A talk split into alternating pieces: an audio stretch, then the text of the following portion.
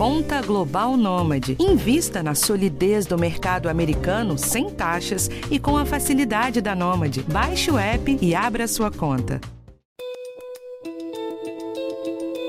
Olá, estamos aqui para falar de endometriose, uma doença que afeta mais de 7 milhões de mulheres no Brasil.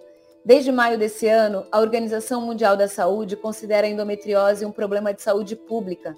A doença interfere na qualidade de vida da mulher porque provoca dores muito fortes que a deixam incapacitada. E o pior ainda, a endometriose pode também afetar a fertilidade.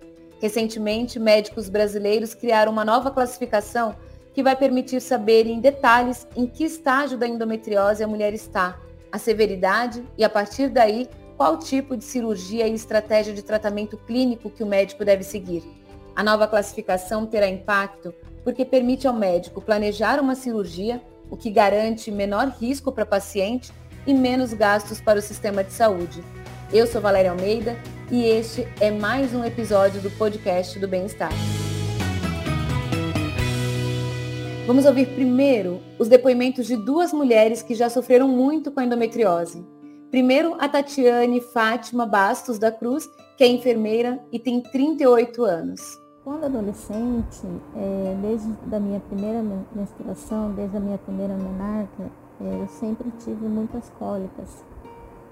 Muita cólica, desde os 13 anos. Eram cólicas intensas, cólicas que eu não ia na, na escola, não ia em faculdade, porque me dava uma dor muito é, grande que irradiava na perna, era uma dor abdominal, uma dor pélvica que incomodava muito, me deixava é, de cama. E eu descobri a doença quando eu me casei e tentei engravidar e não consegui. Foi em 2010. De lá para cá eu já passei por nove cirurgias para poder tratar os focos da endometriose né, já tive que fazer uso de bolsa de ileostomia devido a complicações da doença, né, que atingiu o intestino, atingiu bexiga, ovário. Né, então, assim, eu passei por várias situações em hospitais, já fiquei há dois meses em UTI por conta de complicações de endometriose. Os sintomas é, que eu sempre tive que hoje estão mais amenizados por conta do tratamento de dor que eu realizo. São bloqueios venosos, é, dor pélvica, né, uma, uma cólica menstrual que é muito dolorida, que a gente não consegue levantar da cama. É, a gente fica impossibilitada mesmo de realizar as nossas atividades, né? A gente fica. É, a endometriose, ela causa problemas emocionais, físicos, mentais, mas hoje eu consigo é, controlar essa dor com, com, as medicações que são repassadas pelo especialista, com os bloqueios venosos, com atividade física, né? A gente tem que ter o acompanhamento do terapeuta, a gente tem que ter, ter acompanhamento de um médico psiquiatra, né? Para que a gente possa é, tratar a endometriose, se enxergar a mulher de uma forma inteira. Né? Sintomas hoje estão controlados com medicações e alimentação, atividade física, terapia. E hoje eu posso dizer que eu consigo levar uma vida com uma melhor qualidade de vida. Quem também enfrenta a endometriose há muito tempo é a Cristiane Rodrigues Palácio, que tem 49 anos e é analista administrativo. A minha história com endometriose começou muito cedo. É, assim que eu tive a minha primeira menstruação, ela vinha com bastante abundância e eu tinha sempre muitas dores. Eu sempre sofri bastante mesmo, né? Caminho da escola, eu tinha que voltar para casa várias vezes porque sujava a minha roupa. Enfim, fui levando. Eu fiz uma laparoscopia só que sem o preparo intestinal. Então, o que acontece? É, descobriu que eu tinha uma endometriose estágio 4 e intestinal. Mas como não, não, ele não fez o preparo intestinal, é, ele não pôde é, tirar todos os focos. Aí eu parti para uma fertilização in vitro, tive o meu filho em 2008, hoje ele está com 13 anos, eu tenho 49, e mesmo depois da gravidez eu operei mais duas vezes, então eu fiz quatro cirurgias de endometriose. É uma doença que esteve muito presente na minha vida, mudou a minha qualidade de vida. É... Não consegui engravidar espontaneamente. E eu acredito que se eu tivesse descoberto essa doença com antecedência, talvez não tivesse feito as quatro cirurgias. Eu, Valéria Almeida, também vivo com endometriose, mas nunca senti uma dor sequer e para nos ajudar a entender as diferenças, como identificá-las e também de que forma todas essas novidades podem beneficiar as mulheres que vivem com endometriose, nós estamos aqui com o Dr. Maurício Abraão, ginecologista e professor de ginecologia da Faculdade de Medicina da USP e coordenador da ginecologia do Hospital Beneficência Portuguesa de São Paulo. Doutor Maurício, os relatos dessas mulheres são impressionantes, um sofrimento muito grande de que forma que essa nova classificação traz perspectivas para elas? Valéria, é muito precisa seus comentários aí. E, na prática, 90% é, das pacientes com endometriose são sintomáticas. Lembrando que endometriose é a principal causa de dor pélvica na mulher e a principal causa de absenteísmo, de ausência ao trabalho entre as mulheres. Então, é uma doença de altíssimo impacto em termos de saúde pública. Agora, tem 10%, e você mesmo citou o seu exemplo, que de mulheres são assintomáticas ou que são pouco sintomáticas, seja porque a doença demandou poucos sintomas, seja porque ela poderia estar usando algum método anticoncepcional que bloqueando a menstruação também minimizava os sintomas, o que não quer dizer que eles, é, essas medicações é, bloqueiam o desenvolvimento da doença. Esse é um ponto importante.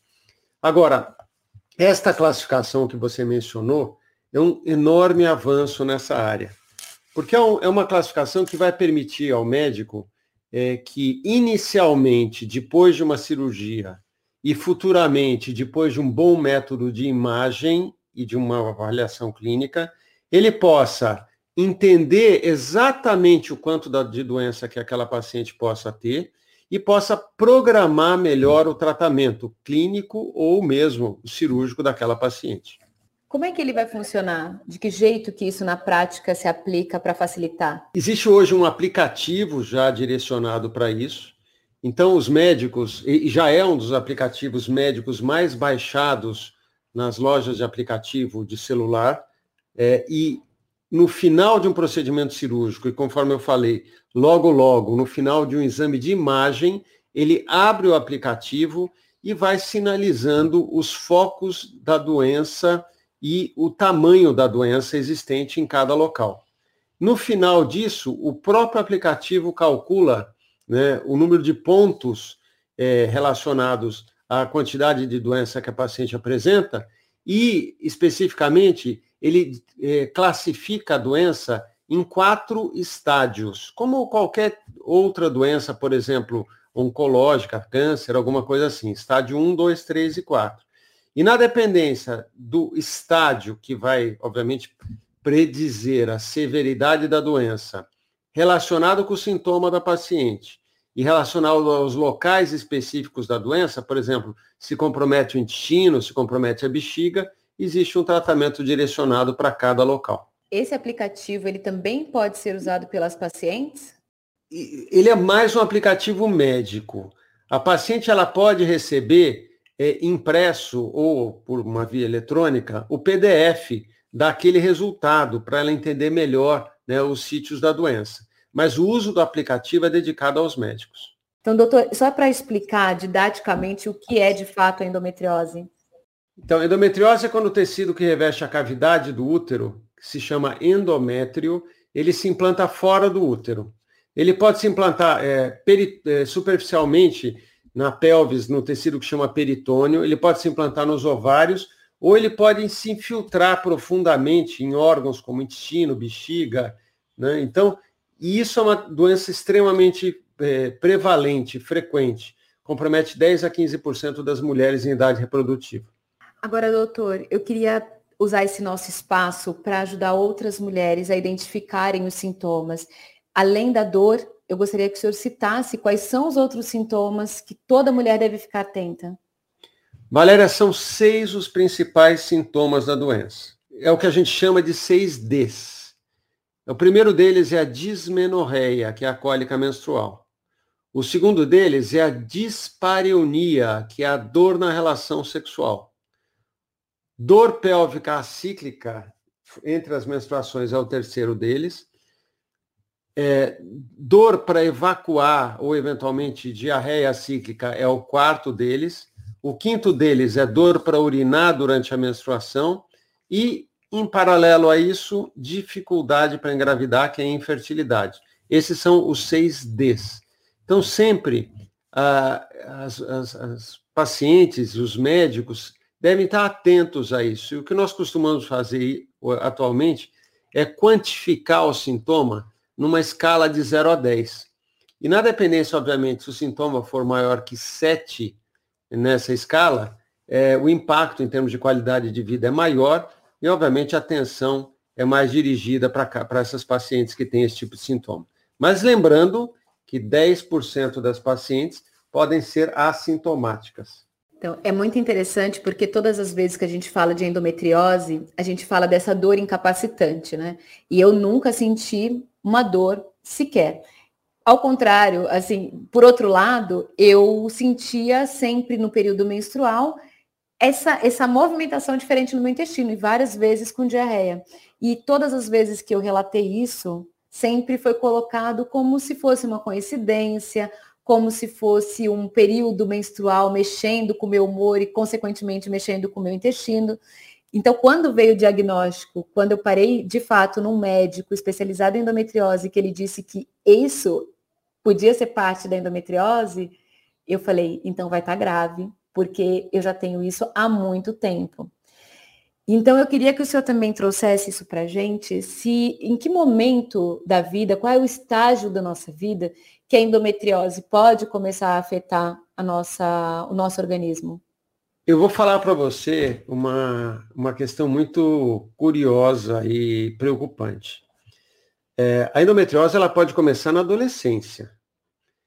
E um, um detalhe importante: 40 a 50% das adolescentes que têm cólica incapacitante, ou seja, aquelas meninas que é, precisam deixar a escola é, porque estão com cólica, precisam ficar deitadas. 40 a 50% podem ter endometriose. Então, a doença pode começar muito cedo. E a preocupação da família em levar a menina para o médico para ser consultada e do médico em fazer um diagnóstico precoce é muito grande, é muito importante em relação a isso. Infelizmente, é, o tempo entre o começo dos sintomas e, e, o diagnóstico da doença é por volta de sete anos. Isso é uma publicação nossa de alguns anos atrás que gerou, que foi muito impactante em termos é, de, de, de impactar outros estudos decorrentes disso. E, e essa demora é uma coisa que a gente tem que tentar reverter com estratégias de saúde pública, que é algo que nós, na Universidade de São Paulo, na Beneficência Portuguesa, nas sociedades médicas nacionais e agora nessa sociedade internacional que eu estou assumindo a presidência, ela, ela tem um foco muito importante para a gente é, guiar um pouco o raciocínio do médico e fazer campanhas de conscientização das pacientes. Aí, quando o senhor fala, são sete anos, aí uma média para o diagnóstico, então é muito tempo da doença ali sem um tratamento. Quais são os riscos de não ter um tratamento adequado para a endometriose? Eu acho que o principal risco é a gente saber que a doença é uma doença evolutiva e a, o não diagnóstico pode gerar é, repercussões muito ruins para a paciente, seja em termos de qualidade de vida, seja em termos do futuro reprodutivo dessas mulheres. Então, é, obviamente, isso tem uma relevância enorme e a gente tem que estar atento a esse diagnóstico precoce. Quando o senhor diz da infertilidade provocada pela endometriose, é, isso é algo que se identifique através de exames ou a mulher só vai identificar essa infertilidade depois de tentar por muito tempo engravidar? O, o, conceito de infertilidade é dificuldade de engravidar depois de um ano de tentativa, é, quando o casal tem duas a três relações por semana. Então, conceitualmente, né, se a gente for depender da espera para a gente pensar nisso, a gente terá que esperar esse ano. Mas, normalmente, existem sinais também é, no exame físico, é, sinais nos exames de imagem que podem mostrar isso para nós, né, mesmo antes desse ano né, de, de espera que eu comentei. Isso também citou questões que afetam intestino e bexiga. Quais são as repercussões nesses órgãos? A endometriose, é, é para você ter uma ideia, é, endometriose é dividida em doença superficial, ovariana e profunda. A doença profunda equivale a 40% das endometrioses. E desses 40%, metade pode ter comprometimento intestinal. E desses 40%, algo em torno de, de é, um sexto pode ter comprometimento de bexiga. Eu acho que o mais relevante aí é o comprometimento intestinal, porque pode impactar a paciente do ponto de vista de dor, e, obviamente, existe um risco da paciente ter esse sintoma e, uh, e ter alguma, em estádios muito avançados do problema, de ter um impacto importante em termos de obstrução intestinal, enfim, que é uma coisa é, mais, mais avançada dentro desse raciocínio. Então, por isso que é importante que a gente faça um diagnóstico precoce do problema. O senhor citou a classificação, né, de, a partir de agora, é isso? De 1 a 10? A dor é mensurada de 0 a 10. A classificação são quatro estádios, estádio 1, 2, 3 e 4. Como o câncer, por exemplo. O câncer uhum. tem o estádio 1, 2, 3 e 4. Então, para a endometriose também. E na dependência dos locais, cada local tem um score, né? É, e cada tamanho de lesão também pode mudar o score. Isso vai é, remeter aos quatro estádios que eu comentei. Você senhor pode explicar para a gente o que seria o impacto de cada estádio desse é, no nosso organismo? O estádio inicial, né, que é o estádio 1, ele não obrigatoriamente está relacionado à dor, mas está relacionado à quantidade de doença. E normalmente é uma paciente que tem menos doença, menos impacto nos órgãos da pelve, principalmente. O, em contrapartida, o estádio 4 é o que está relacionado a envolvimento intestinal, a envolvimento de de outros órgãos com grande impacto em termos eh, de, de, de da, do comprometimento da pelve e, obviamente, tem mais infertilidade em relação a isso. Então, essa é a divisão que a gente faz normalmente. Agora, para cada estádio também tem um tipo de tratamento. Quais são os tratamentos que são indicados para endometriose? Os estádios iniciais, estádio 1, eventualmente o estádio 2, os tratamentos podem ser um pouco mais conservadores a gente pode adotar para essa questão é, um tratamento clínico com mais tranquilidade do que os estádios avançados, que a gente tem que brecar a doença com, é, com cirurgia, enfim, cirurgias avançadas normalmente.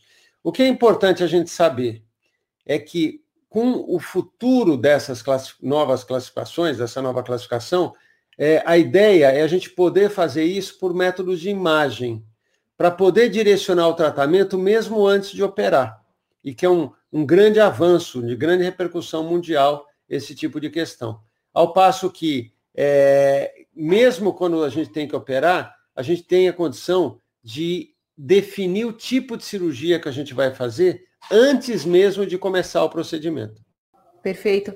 Com relação às cirurgias, apesar delas serem, é, claro, é uma cirurgia, por mais que a gente diga minimamente invasiva, é sempre uma cirurgia, mas são cirurgias simples, não? É, a cirurgia, ela, é, a simplicidade da cirurgia está no acesso, porque as cirurgias normalmente de, devem ser laparoscópicas e com mínimas incisões e que demandam uma rápida recuperação. Agora, do ponto de vista de, de simplicidade em si, é, a cirurgia ela tem uma complexidade grande, porque você imagina que nos estádios avançados da doença, estádio 4, por exemplo, muitas vezes a gente tem que ressecar um nódulo no intestino, é, a gente tem que dissecar os nervos da pelvis, a gente tem que é, ressecar, às vezes, um pedaço de, de intestino ou lesão de, bexiga, né, e que torna esse procedimento muito complexo e o que requer que isso seja feito por especialista em endometriose e não por ginecologista geral e nem por equipes de cirurgiões coloretais é, e, e mesmo equipes de urologistas sem a participação de um especialista em ginecologia é, dedicado à endometriose, né, é, como, como é, quem é o capitão do time nesse sentido. Esses tratamentos, doutor, eles são acessados pelo SUS? É possível encontrar um especialista e fazer os procedimentos, os tratamentos pelo SUS? Essa é a grande batalha que eu, que eu tive nos últimos é, 12, 15 anos, a partir da instituição da Sociedade Brasileira de Endometriose. Quer dizer, a gente tentar trabalhar em colaboração com o próprio governo, enfim, para tentar é, estimular essas estratégias de saúde pública. É fato que a resposta, muitas vezes, não veio a contento do jeito que a gente programou, né? mas a gente continua ainda hoje insistindo, e hoje a gente tem no SUS hospitais de referência, como o hospital que a gente trabalha, o Hospital das Clínicas, né? É, que é, atende esse tipo de paciente, mas com uma demanda enorme, obviamente, existe uma necessidade premente da gente ter outros centros de referência para tratar essas pacientes que sofrem tanto com esse problema. Quando a gente recebe um diagnóstico desse e o médico diz a quantidade de mulheres que vivem isso, é, é uma quantidade muito grande. A dor, ela é dor individual, a física e a emocional, mas pensando no impacto de saúde pública, a gente tem muitas mulheres vivendo isso. Então, pensar em o acesso ser facilitado, ele é importante não só para a mulher individualmente, como para todo o sistema, né? É, isso é, isso é uma coisa extremamente importante. E eu acho que é importante que a gente tenha veículos como esse que a gente está usando aqui para difundir esse tipo de informação, que eu acho que é uma coisa fundamental aí para essas pacientes. Eu queria só, para a gente se despedir, é deixar dica de orientação, porque uma vez que a gente também fala que a endometriose afeta adolescentes, né, no começo de uma vida, como é que a gente pode identificar, tanto a gente, mulher, adulta, ouvindo, ou um pai, uma mãe que estejam nos ouvindo, como é que pode identificar que existe esse problema em casa? Só para a gente reforçar os alertas. Alerta maior. Atenção para o sintoma de dor da paciente. É, dor pélvica, cólica menstrual, não é mimimi. Essa é uma coisa que a gente fala muito e com bastante é, ênfase aí no, no dia a dia da gente. E essa valorização do sintoma deve proporcionar que a paciente procure, que a, que a, que a família, a menina, a mulher, procure agente de saúde, procure é, o sistema de saúde que, que ela tiver acesso, né, para que isso seja é, a, o ponto de partida para o raciocínio em termos de um diagnóstico de um problema tão, tão fundamental. Muito obrigada, doutor, pelas explicações, pelas orientações. É, agradeço pelo seu tempo, pela disponibilidade. Muito obrigado pelo convite e eu estou é, super à disposição é, para mais esclarecimentos. A gente tem aí é, o, o, Instagram DR Maurício Abrão e também tem o site www.drmauricioabrão.com como eventuais referências. Muito obrigado e um abraço a todos. Esse podcast foi dirigido por Karina Dorigo roteirizado por Ivone Rapp, produzido e gravado por Adriana Soderi, editado por Guilherme Matucci e apresentado por mim, Valéria Almeida. Foi um prazer, até a próxima.